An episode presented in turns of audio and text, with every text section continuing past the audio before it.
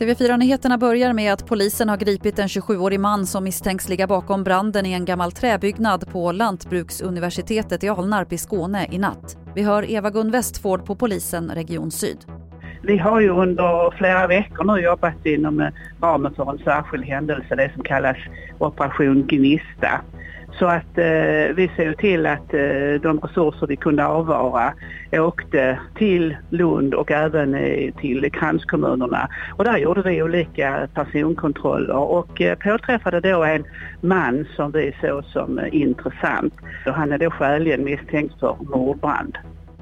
Och mer om det här finns på tv4play.se. Så till USA där det nu är klart att det blir Kamala Harris som kommer att vara Demokraternas vicepresidentkandidat tillsammans med Joe Biden. Hon var favorittippad och hon är den första svarta kvinnan på en vicepresidentpost för ett större parti i USA. Till sist kan vi berätta att det var rekordmånga tåg som var i tid i juli och för första gången nåddes målet att 95% av persontågen ska vara i tid. Det här rapporterar SR. Men samtidigt var också antalet tåg färre än vanligt på grund av coronapandemin. 12% färre persontåg kördes.